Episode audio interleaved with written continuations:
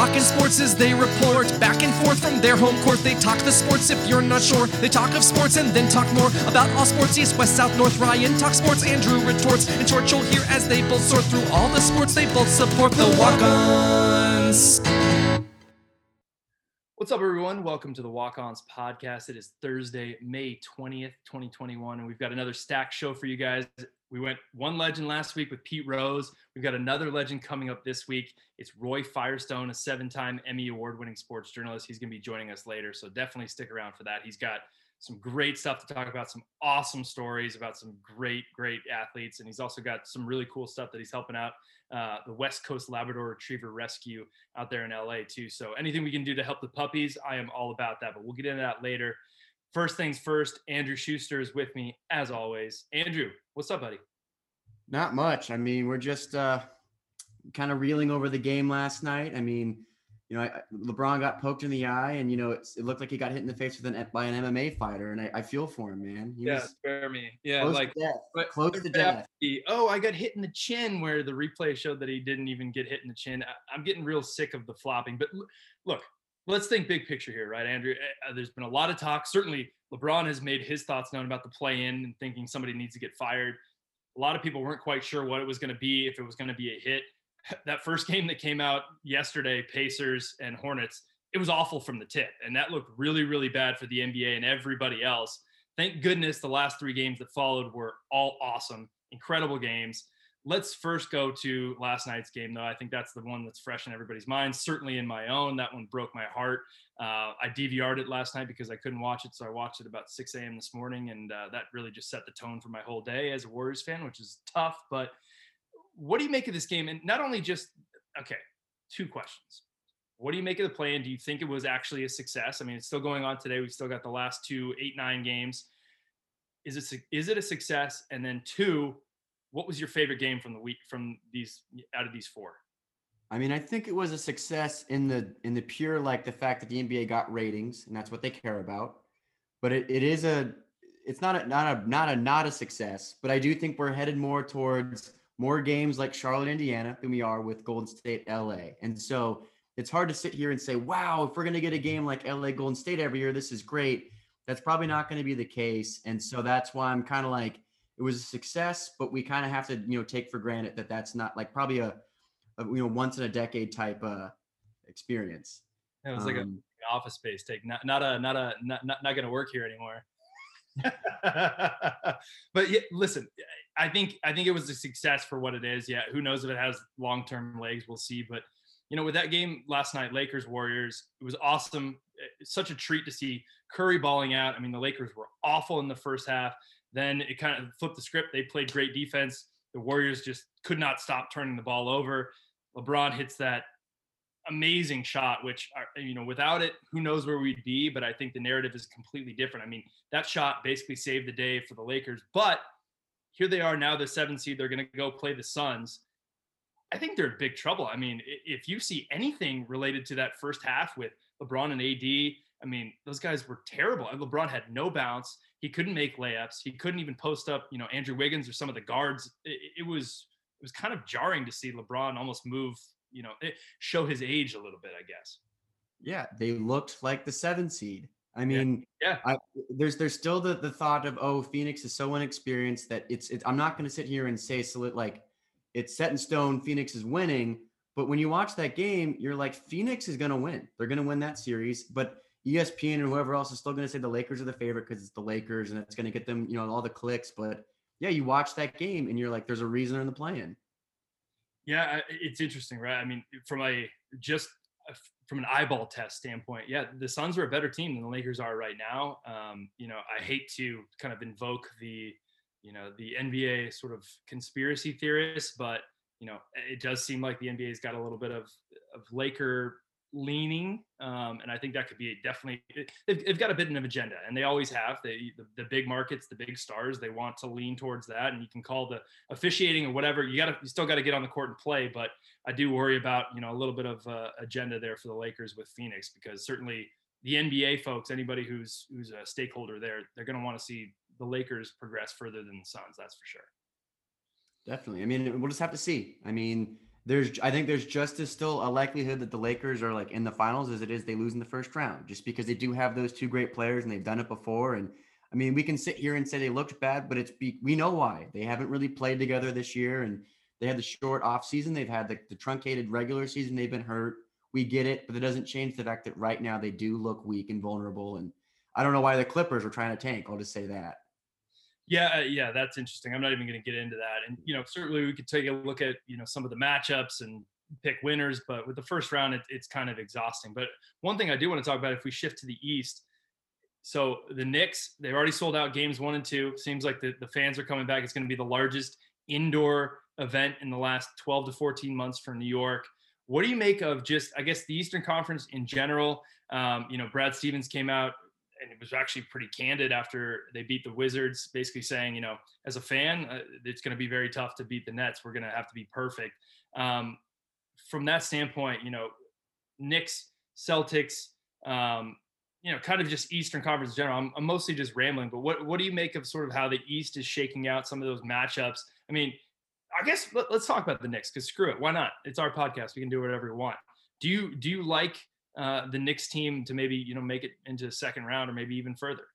I do like them to make it in the second round, but that's not me sitting here saying, "Oh, I think they're one of the top eight teams in the NBA." It's because of the matchup. I mean, the, the Hawks are just as green as they are, and as good as Trae Young is as a scorer, he has not done playoff defenses yet. And I just don't, you know, when they have home court advantage in New York, there's nothing like playing in Madison Square Garden, even with not as many fans. And they're they're a defensive team, and that does well in the playoffs. I, I do like them to win that series.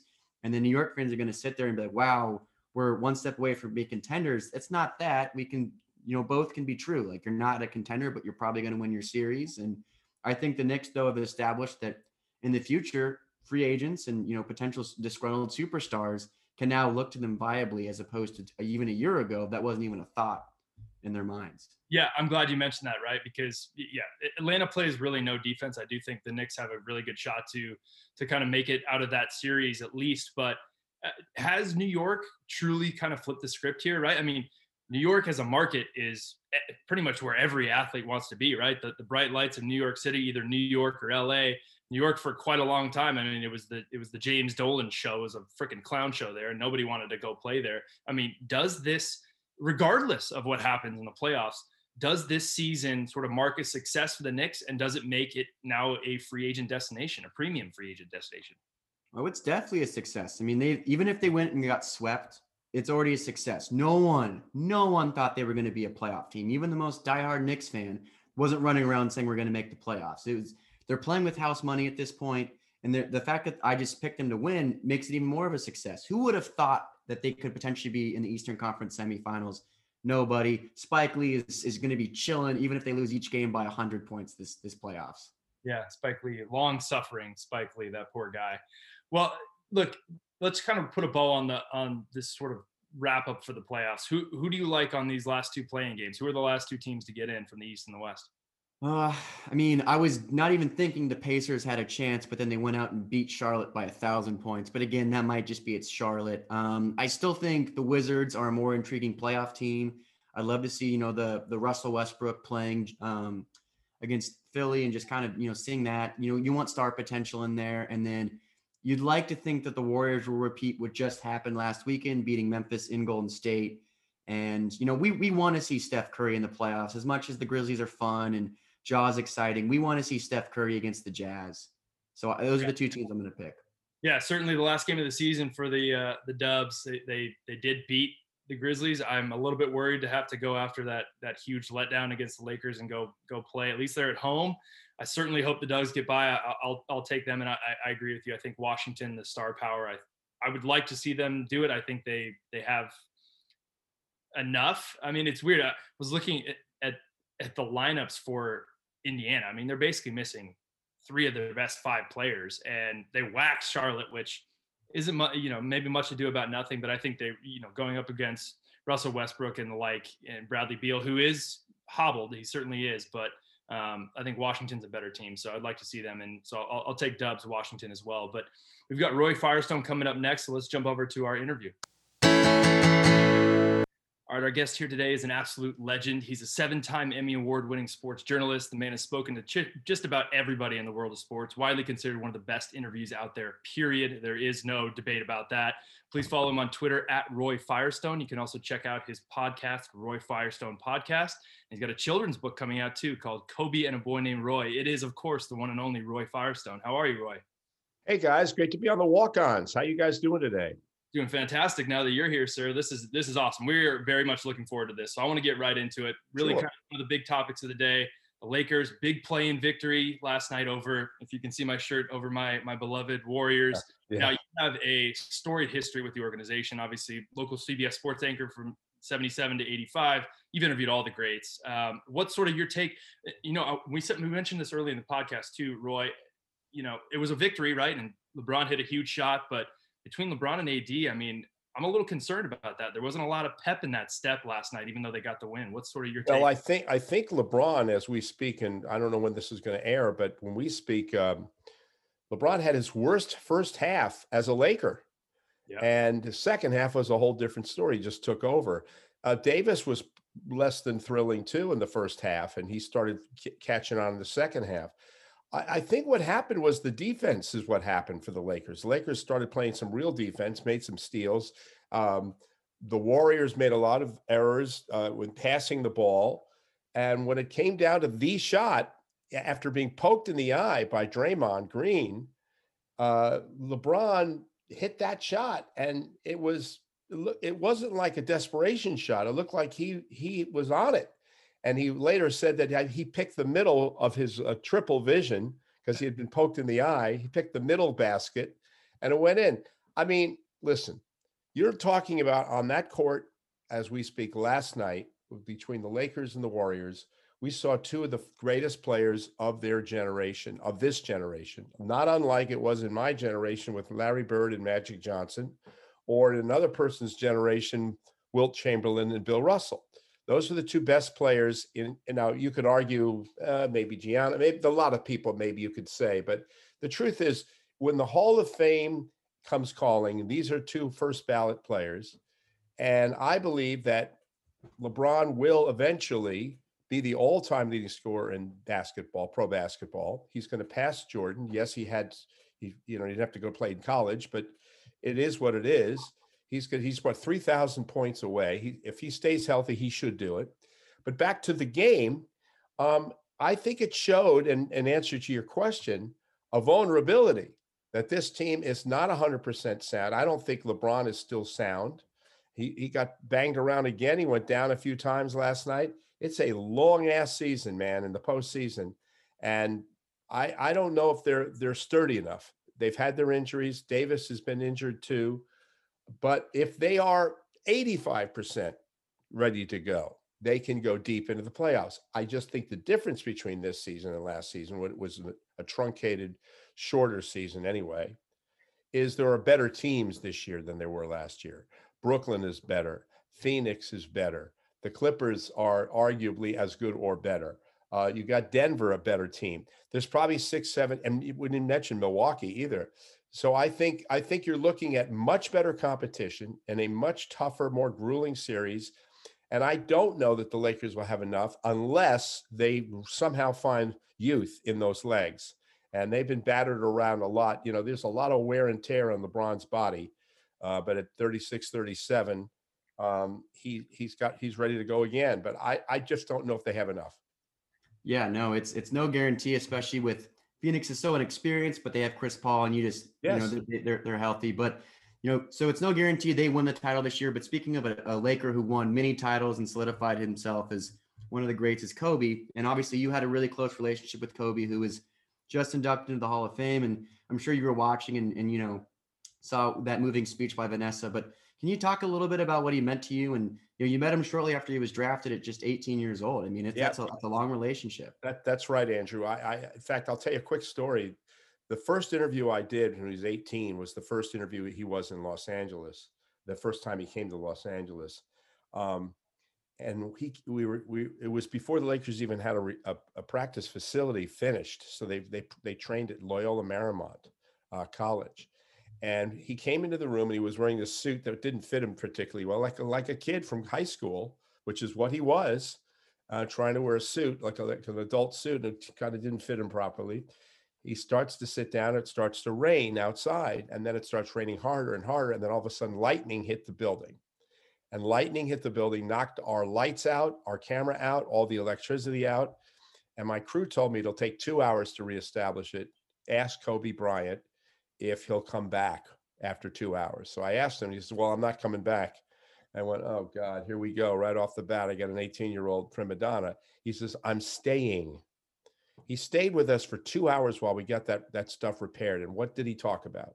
He spoke to us in Italian. He spoke about the, the, the world soccer leagues and the, the, the great teams in Italy. He talked about his favorite Italian soccer players, his favorite Italian foods. He spoke to us in Italian. Of course, as people know, he lived in Italy as a young kid. I was so amazed at this kid's wisdom at 18 years old. And it's, then, then he did something else. He started asking me about how I got my job and how the lights work and the, the camera works and the editing work. He was curious even at age 18. And I'll never forget how that experience really uh, impressed me because for ev- I interviewed him about six, seven other times. And every time I would see him, he'd say, Is it raining outside? You know, like funny. And uh, the, the, the, the incredible thing about Kobe Bryant was his attention to detail. If you guys listen to his speaking voice, his speaking voice, even on old tapes, and listen to Michael Jordan's voice. It's like an impression of Michael Jordan. He's got that very deep voice because he, I said, is that by accident? He goes, Roy, I watched every piece of video, both speaking and playing, that Michael Jordan ever had out there. I was a, a fiend for Michael Jordan. Um, he, I wanted to be him. And I believe he kind of morphed into a kind of Michael Jordan player. Uh, you know, obviously the tragedy of being what it is, it, it struck him down. We don't know what his life would have been like much, much like longer. We do know that he would have been a supporter of women athletics. I think Gigi would have probably gone to UConn. I think he might have been a, a WNBA owner. I think ultimately he might have been a part Laker owner, but we'll never know. Uh, I, I was talking to somebody the other day about if you love something so much, would you give up part of your life to achieve what you love. I guess, in other words, uh, President Kennedy was murdered uh, when he was president, but he also did so many fantastic things uh, in politics and in governing. Of course, he wants to see his family grow up and his wife, as Kobe did too. But I wondered if, if, if, if I could hypothetically ask Kobe, if you couldn't have won those titles, if you couldn't have played basketball, would you have wanted to be, you know, you know, working at, a at a, a shoe store, but you get to see your wife and kids? I know the answer would yes, I'd rather be with my wife and kids, but I think there might have been a slight hesitation. That's how much he loved the sport. And the reason I say that is, had he not been a famous basketball player, he wouldn't have been riding that motorcycle. I excuse me, that helicopter, I should say. And fate wouldn't have dealt him the cruelest of blows, and other people too, by the way. But I think he loved it so I think Kobe loved loved basketball as much as anything else in his life, except his family, and um, it's just so tragic that we we now have to see him. In that very interview that I talked about, he says, "My dream is to become a Hall of Famer and win a bunch of titles." Well, obviously, that's all came true. Yeah, and you just you know uh, released a children's book, Kobe and the Boy Named Roy. Do you want to tell us about that? I'm sure he has sure. you know quite a lot of influence in that as well. Sure. Um, well, when Kobe was killed on uh, January 26th of 2020, uh, I was pretty devastated. But uh, believe me, I'm far from the only one. Every, you know, millions of people were devastated. But I, I had my personal relationship with him, and it was really shattering. But only a couple weeks later, COVID hit, and everything got shut down. And I had lost my Labrador Retriever uh, eight years before. It was very devastating for me, and I swore I would never get another dog. I couldn't deal with the pain of that. But when all this stuff started happening, Kobe losing Kobe, and then uh, then COVID, and I can't go out, nobody could go out. I decided I'm going to take a shot and rescue a dog. And I went to a place called West Coast Labrador Retriever Rescue and I picked out this dog, who is, by the way, sitting next to me as we speak. You, you folks are. This is an audio show; people can't see it, but uh, I don't know if I could. Hey, as long as we can. Yeah. I, I don't know Oh, if you there he Oh, is. there he can you see him. Yeah. Okay.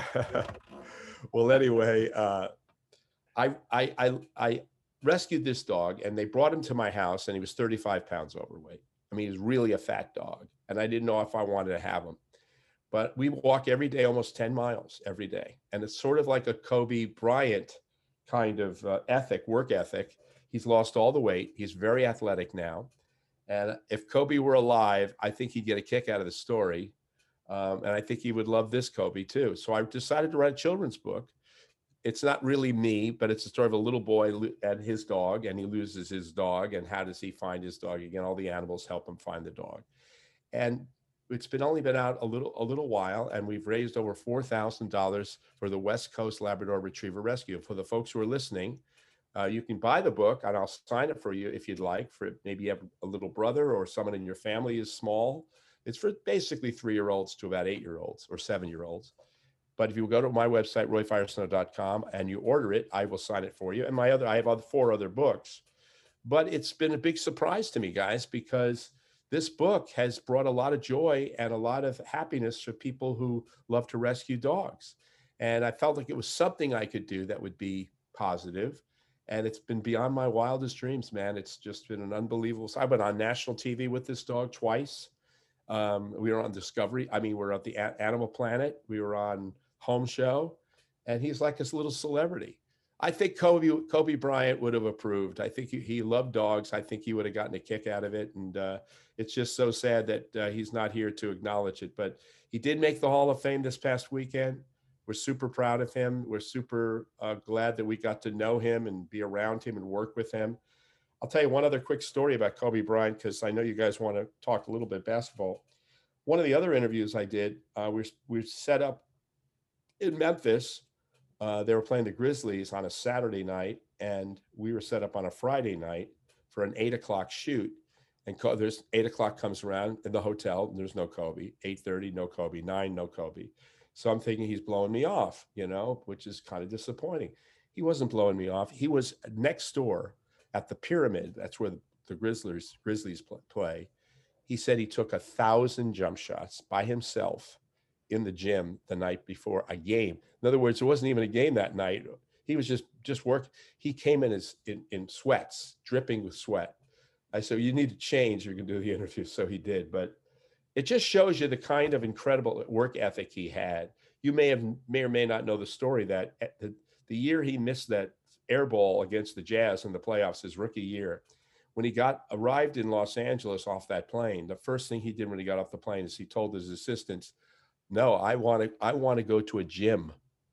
I want tonight, right now, at midnight." And he went to um, uh, let's see, uh, Pacific Pally High, Pacific Palisades High School. They opened the gym at midnight for him, and he shot for three hours after a game from in Utah. It just shows you what kind of an athlete he was, what kind of ethic he had, and what kind of determination he had to be the very, very best. Absolutely right. Well, that's that's awesome stuff about Kobe. Also, you know, we on this podcast we are huge dog lovers across the board. So the stuff you're doing for West Coast Labrador Retriever Rescue is amazing. So we'll definitely be plugging that to our listeners. Go to royfirestone.com. Get yourself a copy of that book. You're going to definitely want that. That is awesome, Roy. But I want to kind of point to something. So certainly Kobe, you know, from a comp, from a competitor standpoint, from an interviewee standpoint, you know, there's really nobody like him. He's unique. He he's one of the best. He's thoughtful. He's smart. He just, you know, he's a competitor, right? But in terms of your sort of background, and I, I want to just touch on uh, a recent show that you did on your podcast where you had Joe Montana on, and you know, I I'm a Bay Area native. Grew up just loving Joe Montana. I had the 16 jersey as a kid dr- growing up, but he gave you some awesome nuggets. I mean, about Yeah. the catch in 1981, some you know back and forth with the Cowboys, and you know, he, he even got him to talk about concussions. But you know, if you haven't seen that sh- that podcast, definitely check it out. It is one of the best interviews I've ever heard. But Thank you. I a broader appreciate that, Ryan. Yeah, absolutely. I, I, I mean that sincerely. It's Mm-hmm. amazing. But from a broader standpoint, I mean, what you've gotten some of the most legendary athletes of all time to talk about stuff that they wouldn't talk about really anywhere else. So I'm just curious, what's your process? How do you kind of coax that out of of different people and these these legends who really you know are kind of you know they're they keep things close to the vest but then they get in front of you and it, it just kind of all comes out. It's it's awesome to watch. Well thank you ryan. I appreciate it. That's very very generous of you to say. We i did i did 12 podcasts last year.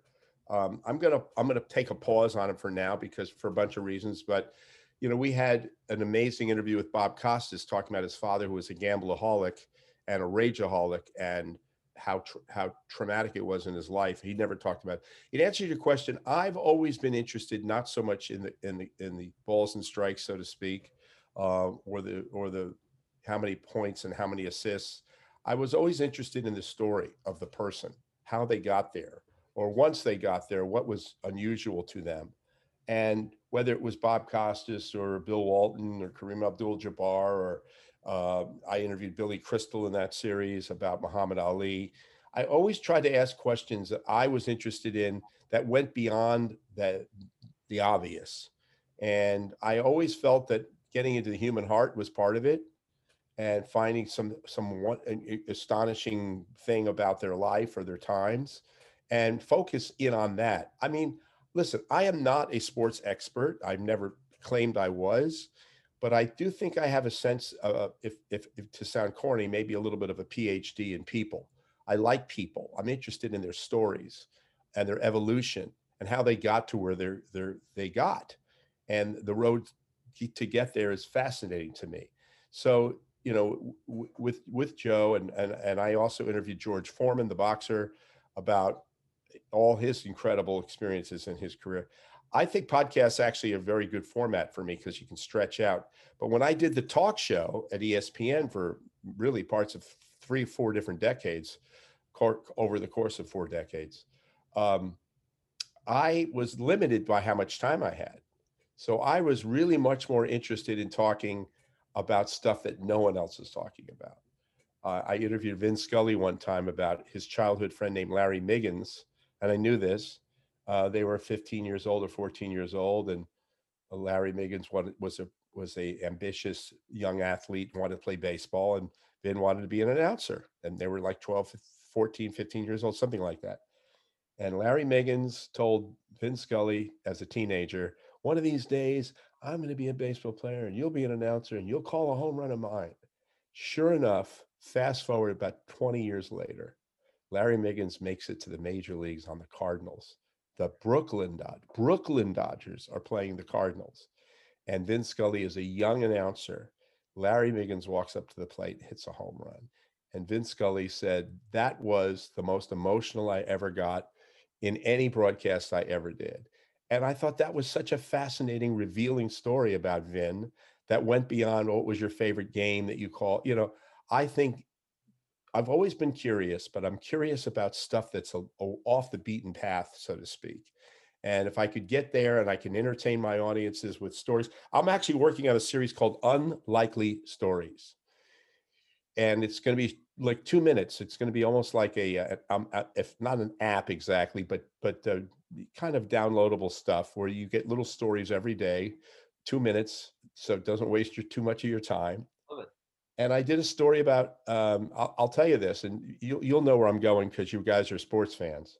I was a young athlete out of uh, Nashville, Tennessee, who wanted to be a professional bowler, and was voted the, the bowler of the state of Tennessee at 15 or 16 years old. And he competed, and he really, really wanted to be a bowler, but his mother wanted him to play baseball. So he started to play baseball in high school and he got a little bit better at. He had very good hand-eye coordination as a bowler. He he obviously showed that, and one thing led to another. Uh, he he he goes through the through through the minors, and he has an unbelievable career. Then he goes in one season to be to to be this the Silver Slugger hitter, the best hitter of the American League. That the same year he wins the MVP. The same year he wins goes to the World Series. Well, I guess I'm giving it away who it is. Well, this guy never let go of his dream to be a bowler. And he competed not just in the World Series of Baseball that year, but the World Series of Bowling. And he scored a 300 perfect game in bowling. And his name, of course, is Mookie Betts. But the, what people may not know about this story is that his initials are MLB. His real name is Marcus Lynn Betts, and his mother, whose favorite player was Mookie Blaylock of the Atlanta Hawks. She nicknamed him Mookie, but his she said, "My son's going to play baseball because his initials will be MLB." And that's a true story, and that's an unlikely story. But that's one of the stories that I'm telling and it's not, some of them are on YouTube already, unlikely stories, Roy Firestone. I'm doing them show business, sports, whatever. We also keep them short so people don't get bored with the short attention spans we have these days. And that's one of the projects that I'm working on right now. Well, that's awesome. And yeah, no, it's what's great is, is you know, um, you, you, get so many unlikely stories, as you just said, from from legends. And, and one of those people, uh, me not be in your series, but is definitely a legend. He's come up in the news this week. Is Marv Albert because he's announced oh, his yeah. retirement Yes. so uh, obviously, yes, I, it counts. Yeah, well, broadcasting, you know what I mean. You know what I'm going with. Uh, but two sure. questions. One, I'd love to hear if you have any great behind the scenes moments or stories yeah. with Marv. And the two, I hear you you might do an impression of him. Well, first of all, let's start with the first question. Uh, I go back with Marv, I guess, almost 40 years. You know, you have to understand, Marv Albert started broadcasting. This is not quite as long as Vin Scully, but he was in New York sports uh, with the Knicks and then the Rangers since 1963. That's almost 60 years ago. I mean, that's insane. He's retiring at the end of the playoffs. He's he's probably the most um, decorated basketball announcer of all time, without question. On certainly on TV. Um, you know, he, you may or may not know that he had a, a controversy involved in his life with uh, an escapade with a with a situation that it, it was embarrassing. Let's just say that. And uh, you know, you're not supposed to really talk to Marv about it, but he's had a sense of humor, somewhat of a sense of humor about it, and we we used to kid about it. But um, Marv Albert sounds like this, and the yes, and it counts. Oh, LeBron James, he always had that kind of voice that talked like that. And Marv used to have a guy named Mike Fratello who did the color, and he yeah. called he called him the czar of the telestrator. And he would, oh, it, and Marv has that something about his voice when he says yes and it counts. It, it, it's just there's something so sportsy about it. He was beloved as not just the basketball announcer, he also did baseball and he also did football, obviously, many years in, in the NFL. But he's probably known as well for the Ranger fans, New York Rangers, as he was as the Knicks announcer just an unbelievable, great broadcaster. And I, I'm just so privileged to have, to have seen so much of his career. I grew up listening to him back east, and little did I know that someday I'd have my own show and he'd be a guest on it. So it was a thrill to have him on, and I wish him well. And he's had an amazing story career and a Hall of Fame career, I might add too. Absolutely, yeah. I, I remember growing up with with you know, Mike Fratello, former coach of the Cleveland Cavaliers, but right. Marv Albert and the Czar. The Czar of the Telestrator. Oh God, he can't beat it. Well, hey, that that's actually kind of a great lead into this next question because you know not only is Marv Albert a legend, right? You know him very well. You're, you you sound like you're a fan of his, right? Very much so. One of the things we get a kick out of here is we get we have the privilege of of interviewing folks like yourselves who are legends in their own right. You've you've spoken to anybody and everybody in the sports world sphere, but you're also a fan, right? Mm-hmm, definitely, have to be. You're a lifelong Baltimore Orioles fan. Yeah, don't don't grieve don't grieve for me right yeah, now. I, I, won't. Hey, you know what? They, they're on the they're on the upward trajectory, and well, it, it, may be a while for, for them to have a trajectory. I'll tell well, you that they got beat ten one today. Leading the AL and RBIs, so you know there there are things to, to hang your hat on, but I really specifically want to talk about your your relationship with Brooks Robinson because I mean okay. that's got to be the coolest thing ever. Growing up a lifelong Orioles fan, one of the greatest Orioles, if not the greatest Oriole of all time, and you have this really great relationship. I'd love to just kind of hear a little bit about that. Thanks, Ryan, for that. First of all, for those who are listening who don't know who Brooks Robinson is, and oh. probably oh. there'll be some. Shame um, on you. There might be some. Uh, look him up. The greatest defensive third baseman ever in baseball history. He had uh, 16 consecutive Gold Gloves, 16 in a row, which has never been uh, never been challenged. Ozzie Smith, I think, is the only guy who's close. Anyway, um, I was bat boy for the Orioles when I was 15 years old in Miami, Florida, where they trained in spring training. And I did that for a couple of years and I got to know some players. And Brooks was one of the players I got to know. It's just an unbelievable guy. Also on YouTube, if people want to go take a look, I did a tribute to Brooks Robinson on Brooks Robinson Day, an essay. Um, anyway, I, I I had a chance to get to know him over the years, and he went to the Hall of Fame, of course. Um, and we remain friends. In fact, I spoke to him yesterday because he just celebrated his 84th birthday. Oh, happy Um, birthday, Brooks. Yeah, happy birthday, Brooks. But um, but one of the coolest things that ever happened in my life, it, again, you have to understand, it would be compared to like Clayton Kershaw for today's generation, or or a Mookie Betts, or a Mike Trout, calling you up as, as your friend, and then asking you yourself, my me, would I be willing to introduce his statue that would be unveiled at Oriole Park at Camden Yards?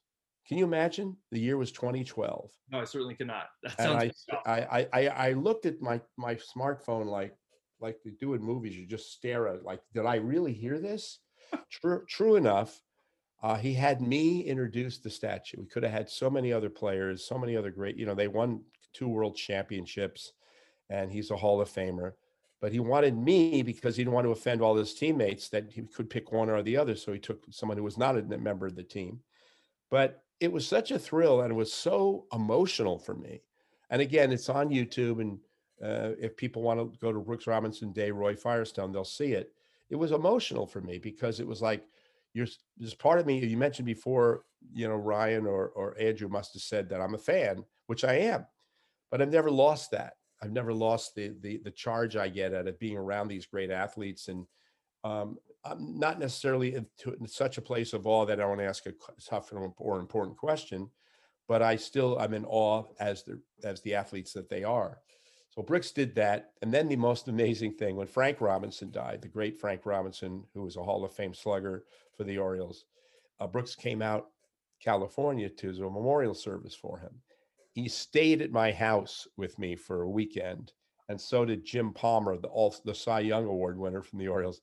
I mean, it was like, what life is this? Who who gets to do these kinds of things in my life?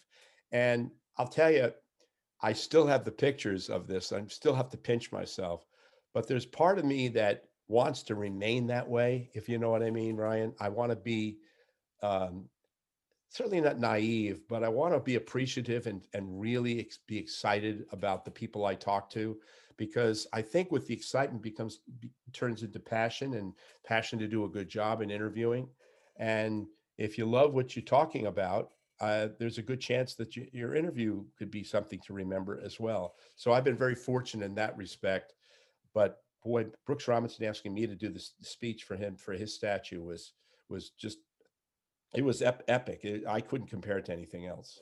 Yeah, calling that a cool moment would be an understatement, I think. Yeah. Oh. Yeah, no, but Roy, I, I think we're, we're we're getting close to running out of time. But thank you so much for coming on and talking. This was so enlightening. Hey man, it was great to be on the walk-ons, and I and as I said, if I could just plug one more time, the children's book is Kobe and a Boy Named Roy. You can get it at royfirestone.com. And my other book is called That's What I'm Talking About. Just came out, also royfirestone.com. If you want me to sign it, just buy it there. If you don't care about me signing it, you can get it at Amazon. And look out for Unlikely Stories, which is probably coming, and uh, all some other endeavors too. But it, I I want to leave you guys with one last thing. I know you guys have Please. great ambition to be broadcasters and be uh, have podcasts of success, and I think you're on your way. But never ever forget that you are at this place somewhere in your life, and that someday someone's going to be calling on you to do their show, and do it because you have to return the opportunities, and you have to uh, endorse other people's ambitions and dreams, and and help them on their way. I someone did that for me, and that's why I love to come on everyone's show and and talk about my life and my career. And I'm so grateful for everything that I've ever been able to do, getting to know Kobe Bryant and Michael Jordan and Wilt Chamberlain and all these amazing Charles Barkley, all these incredible athletes that I've been around, but never losing, ever losing the fan in me and a little bit of the kid in me either. I love it. That's a beautiful message from a walk-on legend on your first time, Roy Firestone. Thank you so much for joining us. Maybe uh, for the for the folks at home, can you take us home with a with a Marv Albert call as we How wrap? about if I do it? yeah, Do you remember Keith? I'll be happy to do it, but I'll do Keith Jackson. Is, oh, is give me another- Keith Jackson. Whoa, Nelly. Yeah. Well, hello again, everybody. This is Keith Jackson, and you're listening to the Walk Ons. And oh, Nelly, there's going to be a whole lot of head cracking on the football field. And yes, indeed, duty, the college football season's about to start. And the Nebraska Cornhuskers, and the roller on the right side has got hit and cracked and fumbled. Oh, Nelly. That's Keith Jackson, the late, great Keith Jackson. Oh, my God. Mm. Wow. We got, Incredible. We got the great Roy Firestone with an epic career. It's, it's not over yet. You are the man. Thank you so much for joining us, Roy. That was so much fun. Thank, Thank you, you Ryan. so Take much. care. Bye bye. All right, our thanks to Roy Firestone. Uh, the interview was unofficially brought to you by the West Coast Labrador Retriever Rescue. Uh, definitely check that out. We want to help out any dogs that we possibly can. Certainly check out royfirestone.com. He's got a lot of books, he's got podcasts, he's got all kinds of stuff that he plugged there, and, and they're all fantastic stuff. So definitely get in there. But if you're gonna if you're gonna do anything, definitely support the West Coast Labrador Retriever Rescue. That's that's what it's all about right there. But our special thanks to Roy Firestone. That was killer. Uh, Andrew, that was probably one of my favorite interviews, if my, not my favorite that we've had so far, right? Yeah, I mean, it had it all. I mean, he talked about Kobe and he was bringing up details that you're not going to hear anywhere else. I mean, he did it. He brought, there's puppies. There were legitimate puppies involved. I know you guys didn't see him, but there was a puppy on the screen. And also, he signed off with an impression that was all time great. I don't even know why we're still doing a second half of the show. We should have just ended it right there, but we have more to talk about. So let's get Yeah, I was into it. about ready to pull the plug there after uh, after the Keith, Keith Jackson Will Nelly, but the show must go on. So let, let's flip over to the MLB really quickly, uh, otherwise known as Major League Baseball. I hate I hate the MLB, but look, a couple big stories there, and one that I really want to get to is Tony La Russa. I mean, Tony La Russa, Hall of Fame manager. Everybody knows his sort of resume, right? The, the guy also likes to uh, apparently imbibe and drive a, a, little bit too often, almost as much as he likes to manage a, a, baseball team. But you know, the big story this week was Yermín Mercedes homered on a 3-0 pitch in a blowout off of Willians Astudillo lobbing in 40, 47 mile an hour, you know, meatballs.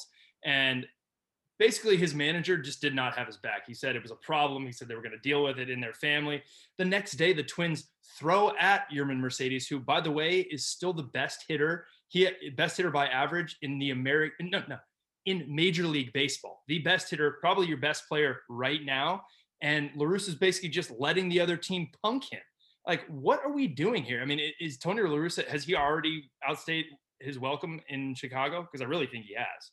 I think he has too. And it's like, a, a, how do you get the clubhouse back after this? I mean, it's, and, and, like, you know, there's things going on on Twitter with like Lance Lynn. And it's just, it, you know, when, when he, when I got the Bleacher Report back in whenever the fall when it announced it, I thought, really, he's still even capable of managing a baseball team. And then there was the DUI thing. And, you know, he's got a pr- problem with Mercedes in real life and Mercedes on the field, it sounds like. So, um, it's just I it just CC Sabathia said it best, and he has a real shot for being due to the week because he just said it best. He's way too old to be managing in today's baseball, and he just he just doesn't get it. Yeah, if you got a problem with Yermín Mercedes, you got a problem with yourself. I mean, the dude is as exciting as they come.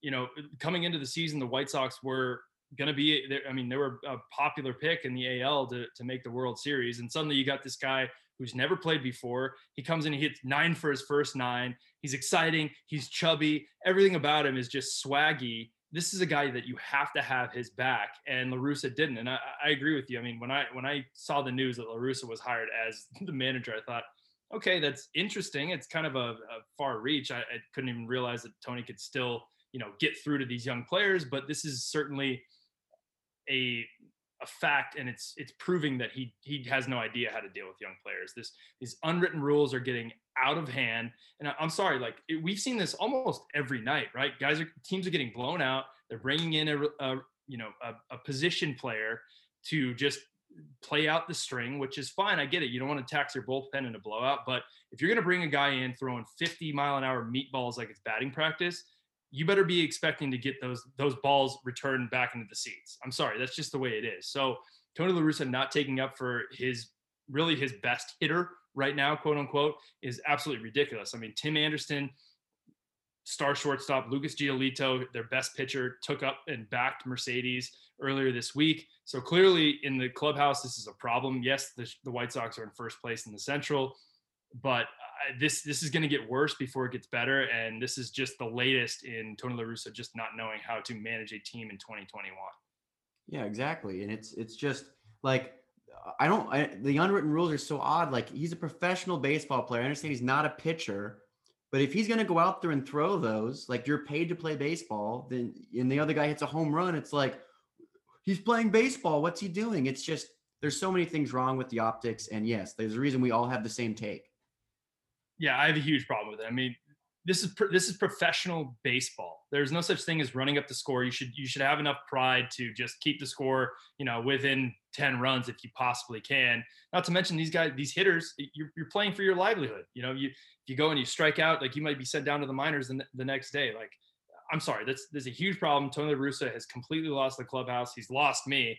Eh, that is just it's kind of an embarrassment to the, the game in general. But let's talk about another sort of downside of the game, and it's Mike Trout. Mike Trout now is down. he's six to eight weeks out with a calf strain.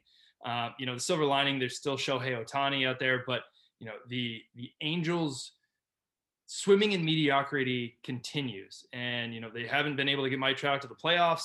Um, they've spent money, but they've spent money on the wrong guys. Uh, you know, is this Mike Trout injury to you, Andrew, just another nail in this coffin, or you know, is this something that maybe the Angels can fight through with you know riding on the back of Ohtani, who's probably going to get hurt because of it? Yeah, I mean that's the, you just said you just he's probably going to get hurt too. I mean he got hurt last year. It's just the Angels can't get out of their own way. It's just crazy because they've had some of the best baseball players ever come through there, and it just doesn't matter. And it's a bummer too because it's a market, and they have an owner that like want to succeed and like be one of the, the marquee places to play in baseball. And it's just such a bummer that we, you know, we we we asked Pete Rose this like he may not ever get to play in a World Series being on that team, and that's just such a waste of a player in their career. Yeah, it's a huge waste. It, it really is. I mean, there's nothing really else you can say about that. And Mike Trout, he, he, certainly seems like a guy who's pretty loyal, right? He signed that that long contract to stay in Anaheim and you know try to build that team from the ground up, so to speak. And it just hasn't worked. And this this latest setback is just a, another nail in that coffin. But let's flip over to the NFL really quickly. Uh, certainly, the, the 365 news cycle continues, but this is something we've hit on before, Andrew. I'm a little bit exhausted by it, but I just I, I have to discuss it because Julio Jones in the news again. It has been reiterated in the news that they, the Atlanta Falcons, are looking to trade the best wide receiver in the NFL. The teams that have been sort of pinpointed as those potential landing spots the Ravens, the Colts, the Niners, the Chargers, the Patriots, and the Colts. All right. So from that group, I think without, I'm not even going to ask you if he gets dealt because I think it's going to happen. But where do you think he, where do you think is the best fit for him to end up? the best fit I mean, if if he's going to succeed the most, would probably be with the Chargers because Justin Herbert's balling, and that team is just going to be so fun. If he's there, they'd be in Los Angeles. Maybe they'd finally get a fan to begin with. But you know, San Francisco makes a lot of sense too, just because they're only a, year removed from being, you know, a Super Bowl contender, and obviously too, Baltimore is really intriguing. Him and Lamar would be so much fun. I mean, you really can't go wrong. Anywhere that needs a wide receiver should be calling the, the, the, Falcons. And all I can say is thank God Julio plays for the Falcons and not the Lions, because if this was the Lions, he would have retired 10 years ago. yeah, something about the water there in Detroit. Look, I would love to see him on the Niners reunite with Kyle Shanahan. That would make us absolutely a favorite in the NFC to make the Super Bowl once again. I think I, I think the Ravens really make the most intriguing point. I mean, certainly there's been a lot of uh, you know talk about how basically the Ravens have never drafted a Pro Bowl wide receiver. Now, certainly this wouldn't be a draft, but bringing in a guy like Julio with Lamar Jackson, with Hollywood Brown on the other side, with that tight end sort of set that they have, I mean, that makes the Ravens an absolutely dangerous, dangerous team. But outside of where Julio Jones ends up, why why are the Falcons the way they are? I mean, I just don't get it. If you're going to trade Julio Jones, then go ahead and draft a quarterback. Draft your future quarterback at four. Don't draft a tight end who, for all intents and purposes, Kyle Pitts may be the best tight end, you know, in the league in two, three years, but you're drafting a rookie tight end to replace the best wide receiver in the NFL. It just doesn't compute. Yeah, well, I mean, because the other the argument too that you like you could make, I'm not making it, but I'm saying I understand why they did it. Is you could arguably have Kyle Pitts play some of that wide receiver type role, and again, you know, he was thrown around as a once in generational talent. So I get that. And I get too why they didn't draft a quarterback because of Matt Ryan's contract. It's impossible. I mean, there was discussion that the coach wanted a quarter or the it was either the GM or the coach wanted a quarterback. The other one wanted a skill position player. I mean, that's not even what's odd to me. What's odd to me is why didn't they trade him at the draft? Because then they could have gotten more capital and they could have like you know because they, were never going to get more for him than that week when the teams are like ready to go. It's intriguing. I mean, it's like you said at best. It's just the Falcons being Falcons. I mean, there's really no more explanation to it. Yeah, I mean that that's the nucleus of a bad team, right? You said it, Andrew. When it, the GM wants one guy, the head coach wants one guy, a, a, different guy, and the owner wants somebody else, right? That's that's how you build a bad team for a long, long time. So we'll we'll leave it at that. Good luck with the Falcons. I'm sorry for the Atlanta fan base, but you guys are in big, big trouble, especially if you move Julio. All right, Andrew, let's wrap this thing up. Let's go to our dudes and duds of the week. Let's start with the duds. Who's your dud, my man? My dud, and I touched on it, but I wanted to save it for this portion, was the Clippers.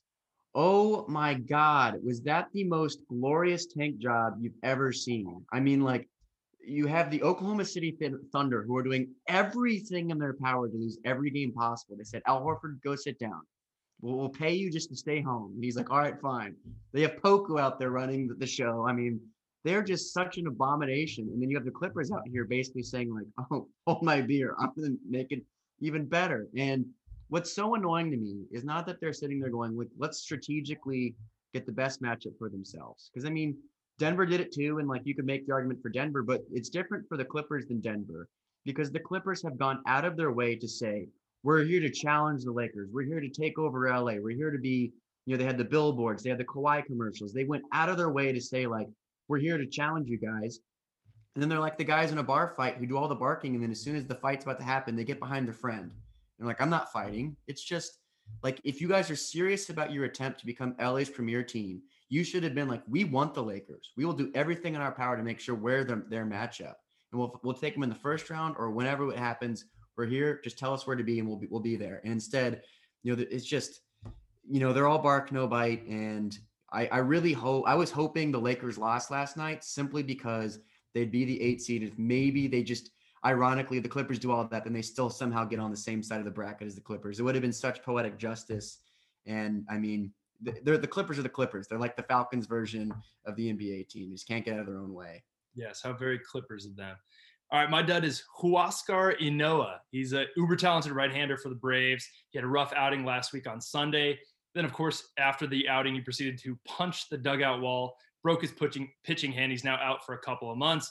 Also, a special disclaimer to our producer, Seamus uh, Ynoa is on his uh, his fantasy team, so that that especially hurts, and that's why it made it into the show today. But the bigger issue here for me is I don't know what it is with guys who don't want to protect the moneymaker, right? You got Ynoa that also follows up the A's pitcher Jesus Luzardo, who broke his hand and he's on the IL currently after breaking his hand playing video games. I mean, listen, if you're a soccer player, don't mess with your right foot, right? If you're a singer, don't mess with the vocal cords. If you're an actor, don't mess with the face. If you're a pitcher, do not mess with your pitching hand. Do not punch a, a concrete wall, even if you've had about, I don't care if you gave up 10 runs and didn't get a single out in the inning. Protect the moneymaker. You guys are morons.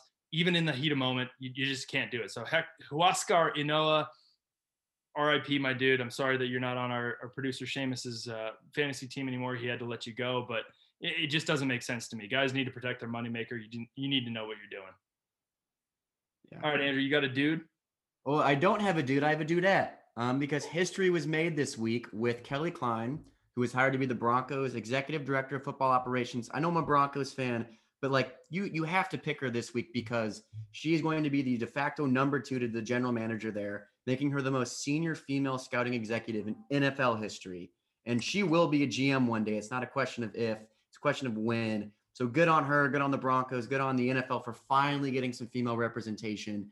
And I can't wait to see what she brings. I'm really excited to be a part of the team that hired her. So yeah, or not a part of the team, a fan of the team. Shut up, Ryan. I love it. Boy, wow, the, the, preemptive shut up. I didn't even speak yet. All right, my of the week was coming. okay, yeah, give me a lot of credit. Look, my dude of the week, Kevin Pillar. Uh, if you haven't seen it, maybe don't look at it because it is something to see, especially if you're putting that that full volume up. My dude ate a 94 mile an hour heater right to his nose. If you saw it live, I mean, it was like a, a bad UFC fight. The, the dude was just bleeding profusely from his nose. But the reason why he's my dude of the week, not only just taking that, he walked right off the field he showed up the next day and asked if he was in the lineup and he did a, a press conference. I don't know why you're going to make a guy who basically his entire face is broken do a press conference, but he basically just said he was wondering why he wasn't in the lineup. Said he felt fine. Said he felt great. Even Mets pitcher uh, Marcus Stroman tweeted, "About to get my man the Rip Hamilton face mask for future competition. LOL. KP is a legend. Yeah, Kevin Pillar is not just a legend. He's a warrior. He's a gamer. He's a killer. Anytime, I mean, shoot, I, will I'll eat like a you know. Uh, a goldfish that my wife throws across the the living room, and uh, I'll be out for a week or two. So Kevin Pillar wants to get back in the lineup. He looks great. That face is just gnarled up. But anytime you eat a 90 plus mile an hour fastball to the face and you want to get in the lineup the next day, yeah, you're the dude of the week every week. Wait, so who do you think had it worse? Who do you think like has more facial damage, him or LeBron? From LeBron getting just utterly destroyed last night, right? I mean, that's a really good question. I pray for LeBron. I, I, was kind of looking at the hospital notes to see if he if he made it to the hospital because you know certainly Draymond Green must have poked one of his eyes out and probably broke his nose and maybe broke his orbital bone. I mean, it, poor LeBron. Uh, he seemed like he was probably a UFC fighter who had just taken a beating of a lifetime. I, I, I pray for that guy. Really well, he did get elbowed by a ghost. I don't know if you saw that. He was like, "I got elbowed," and the replay there was no one there. So, hey, you know, there's no dangerous elbow than the one that does not hit you. That that one hurts. It hurts. It, yeah, but you know, at the same time, he's getting the last laugh. He did hit a dagger three, and so lucky. You know, lucky. Aiming for the one in the middle. I don't care if you're seeing 51. It'd have to be 51. Just aim for the one in the middle always, LeBron. But you know, good on you. You got the W. Stop crying. I'm sick of it. All right, that's it for the walk-ons. Thursday, May 20th. Our thanks to Roy Firestone. As always, that was a killer interview. Thanks for listening. We'll be back next week. The Walk Ons.